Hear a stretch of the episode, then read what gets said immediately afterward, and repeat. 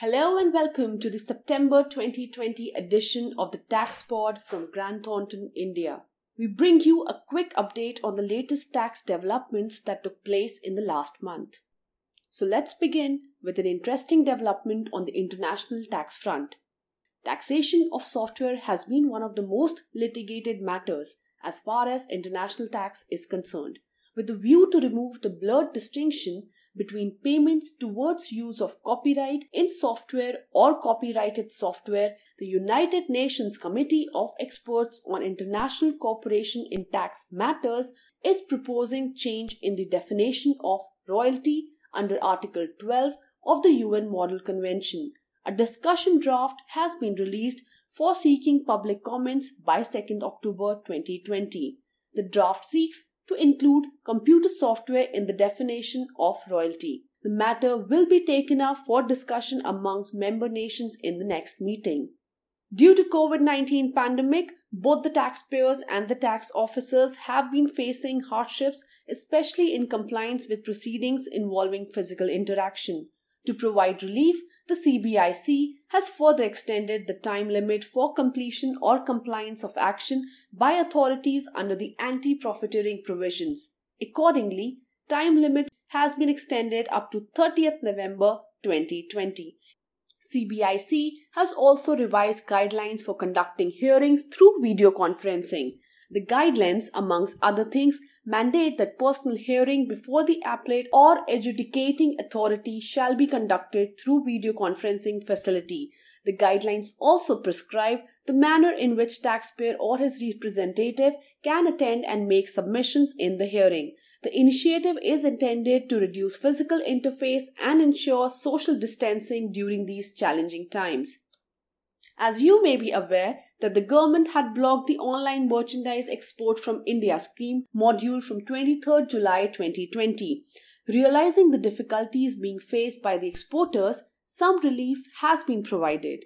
The Directorate General of Foreign Trade, the DGFT, has now notified that total reward which may be granted to an import export code holder shall not exceed INR 2 crore per IEC for exports made during the period 1st September 2020 to 31st December 2020. It has also been announced that benefits under the MEIS shall not be available for exports made with effect from 1st January 2021. On the regulatory front, the Ministry of Corporate Affairs MCA has now directed all registrar of companies to issue order extending the due date of the annual general meeting by 3 months. Accordingly, ROCs have extended the due date of AGM other than first AGM by 3 months from the actual due date of the AGM. Further, all applications submitted to ROCs as on date for extension of AGM for the FY20 stand approved. Also, Applications that have already been rejected by ROCs also stand approved. As per media reports, this announcement is going to bring respite to around 12 lakhs companies. And now, let's see some judicial developments of the month. An important verdict was delivered by the Supreme Court this month. The Apex Court held that Project Office PO established by a foreign company to act as a communication channel does not constitute a fixed place permanent establishment in India under the India Korea Tax Treaty, as no core business activity of the taxpayer was being carried out by the PO in India.